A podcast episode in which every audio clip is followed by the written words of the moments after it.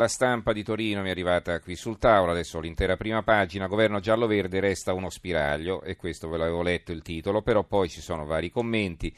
Mattarella, un cuneo fra i sovranisti, firmato da Francesco Bei, e poi il rischio di offendere il 2 giugno, valori e veleni, un pezzo di Giovanni De Luna, e, eh, però poi eh, anche il, Gabrielli, il capo della polizia, ha detto che in realtà non c'è alcun tipo di pericolo, eh, Di Maio ha detto che non chiederà più l'impeachment, insomma i toni si sono fortunatamente smorzati. Allora l'Italia debole non serve alla Merkel, un pezzo di Michele Valensise, in un'Unione Europea già pezzo grosso della Farnesina, in un'Unione Europea in affanno, la Germania, delusa dalla Brexit, risentita con il gruppo di Visegrad, persino un po' a disagio con gli iperrigoristi del Nord, ha davvero interesse ad alimentare tensioni con l'Italia o a mandarla in castigo dietro la lavagna? Poi abbiamo il buongiorno di Mattia Feltri, un'idea insana di destra è il titolo. Ogni volta che si legge di Matteo Salvini come uno di destra, perché di Grignante dice prima agli italiani, ci si chiede a quale destra ci si riferisca, anche perché non si è mai capito bene che cosa fosse la destra dal secondo dopoguerra in poi, quando tutto ciò che risiedeva a destra del Partito Comunista, compreso Bettino Craxi, veniva dichiarato tale e in un'accezione mai benevola. Ma insomma, da quale destra discende Matteo Salvini? Per esempio dalla destra di Leo Longanesi che credeva il nazionalismo l'unica e misera consolazione dei popoli poveri? O forse dalla destra di Indro Montanelli che vedeva la massima antitalianità nel politico furbino rissoso che persegue l'interesse particolare e se ne infischia dell'interesse collettivo e chiama i suoi elettori gli italiani, o magari dalla destra di Giuseppe Prezzolini che dubitava molto dell'Europa ma 60 anni fa dichiarò morta l'Italia, fallita l'idea di nazione, capace di avere un ruolo soltanto come cuore culturale europeo. Di quale destra stiamo parlando? La destra di Enzo Bettiza, che in esilio, scrisse di aver individuato sin da bambino l'olezzo della protervia e della violenza in ogni rivendicazione nazionalistica.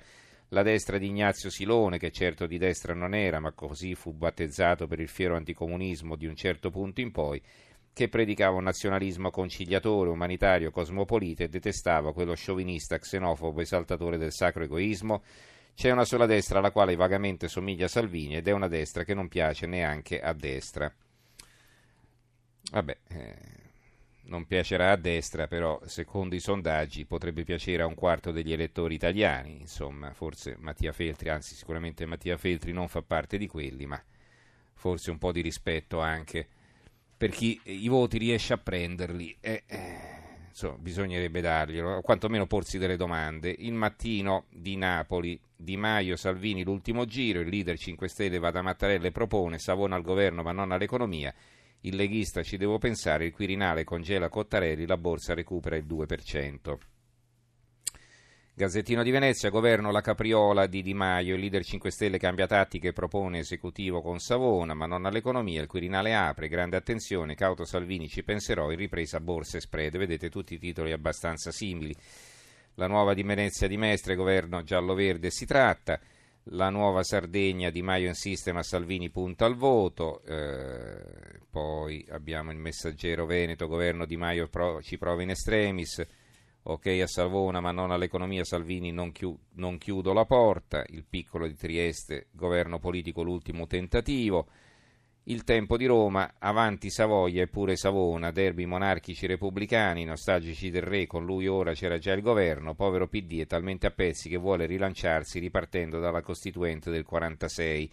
Nel caos riecco l'esecutivo Lega 5 Stelle ma litigano sul prof no euro cene spese, eurofango sul carroccio, sul carroccio dossier sul gruppo eh, a Strasburgo. Si imputa a Salvini di aver speso un bel po' di soldi eh, in alcune cene eh, in giro per la Francia soprattutto, pare a Parigi abbia presentato un conto poi al Parlamento europeo di 400 euro a persona, eh, insomma forse un po' esagerato. Giornale di Sicilia Di Maio pressa Salvini, Savona lasci l'economia. Eh, Moody's mette sotto osservazione 12 banchi, vescovi ora una tregua in più, più rispetto per il colle. L'Unione Sarda, Di Maio fa l'ultimo tentativo, un altro ministero a Savona.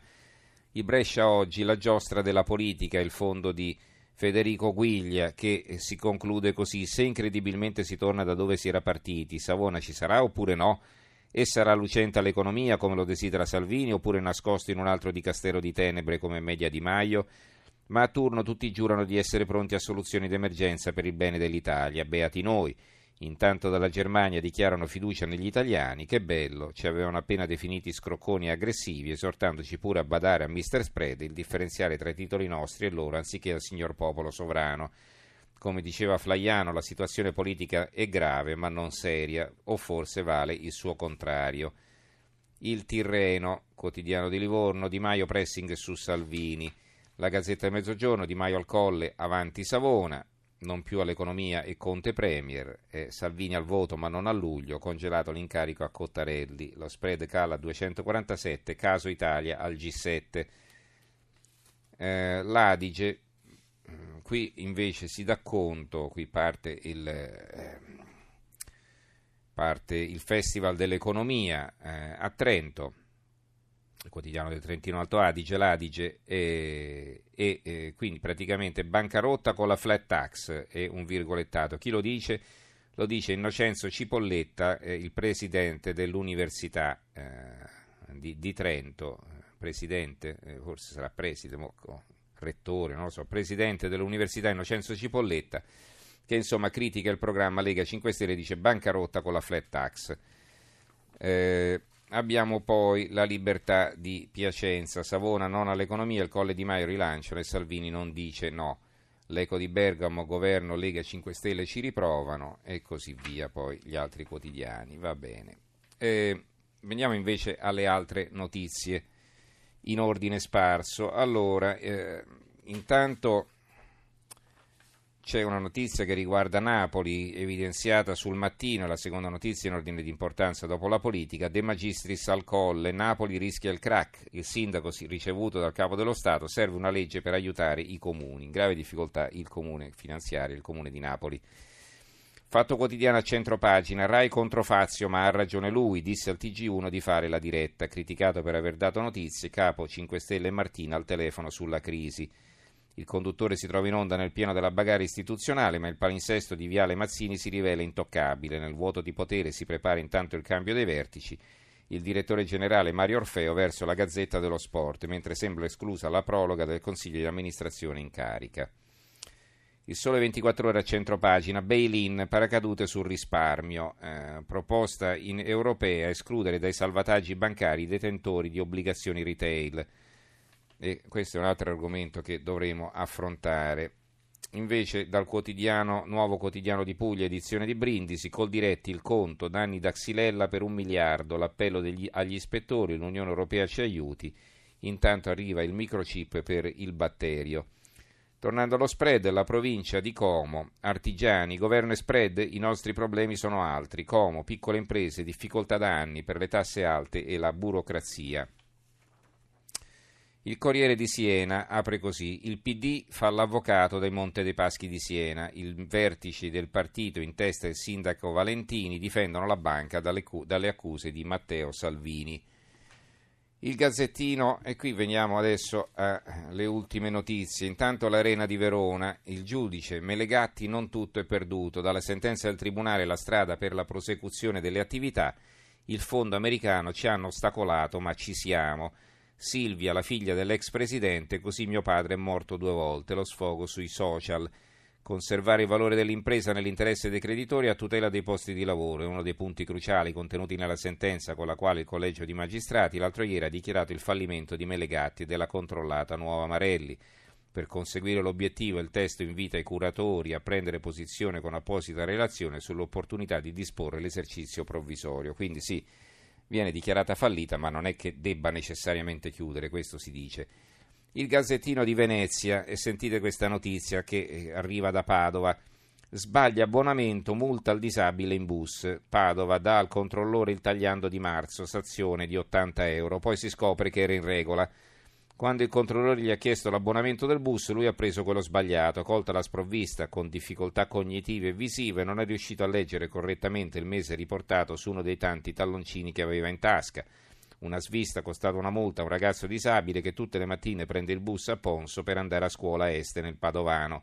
Inutili le spiegazioni dei compagni di classe al controllore, poi a scuola con l'aiuto di un prof si trova l'abbonamento giusto ma l'azienda è stata inflessibile, ha ridotto la sanzione da 85 euro ma non l'ha cancellata. Vedete, questi sono i nostri eroi, i nostri eroi non il ragazzo disabile, i nostri eroi, questi controllori inflessibili. Bravissimo.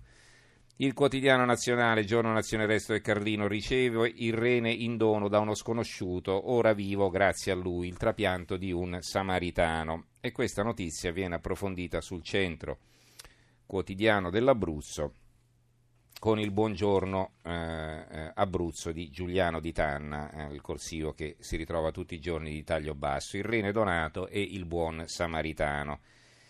Ci sono parole che sbucano dalla nebbia dei ricordi dell'infanzia e bussano alle porte della nostra vita adulta come nuove, mai ascoltate prima. È il caso di una di esse che ha il sapore del catechismo samaritano, ma a resuscitarne il ricordo basta poco, anche la notizia ascoltata in un telegiornale è il caso della storia recente di un rene per il trapianto donato a Milano da una persona che vuole restare anonima. Trapianti di organi fatti con un donatore anonimo si chiamano nel gergo medico trapianti samaritani. La donazione dell'organo è andata a buon fine e così anche quell'altro regalo, far riemergere il ricordo di una parabola raccontata nel Vangelo di Luca. Due sono le vie per guadagnare il paradiso, dice Gesù, amare Dio e il prossimo tuo come te stesso. Ma chi è il prossimo? chiede il, il, dottore della legge che lo interroga e Gesù racconta la storia del Samaritano che si prende cura di un uomo spogliato e picchiato dai briganti sulla strada per Gerusalemme. Chi è il prossimo di quest'uomo? chiede Gesù. Chi ha avuto compassione di lui? gli risponde il dottore della legge. La parabola vale ancora, ma curare è un modo di rendere concreta la compassione, un sentimento di cui stiamo sbarrendo la memoria, come, di, una, come di quella parola antica samaritano. Vedete poi chi dona il rene, il cosiddetto samaritano che dona il rene, perché viene chiamato samaritano e non semplicemente donatore, perché qui non si sta donando il rene eh, di una persona defunta, quindi la donazione degli organi quando una persona muore, quindi la famiglia dona gli organi, né si sta donando per esempio eh, un, un, rene in questo caso, non so, a, a un consanguino, a un fratello, a una sorella, a un figlio, a un genitore e quindi alla luce del sole. No, qui c'è una persona che ha deciso di donare il rene a uno sconosciuto. L'unica condizione naturalmente che ci fosse compatibilità e che quindi potesse essere escluso il rigetto. Capite bene che insomma si tratta di un atto del tutto inconsueto.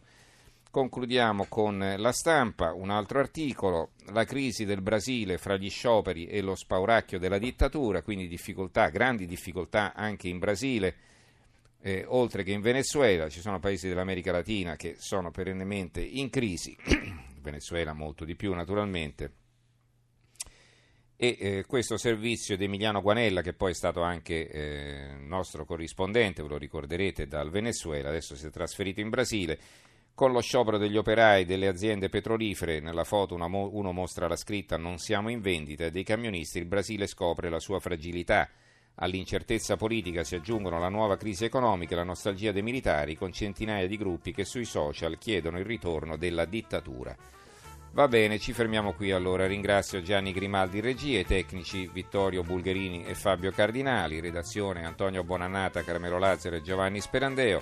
Adesso do la linea a Silvia Boschero che condurrà Stereonotte. Noi ci risentiamo domani sera dopo il GR delle 23. Grazie a tutti e buonanotte.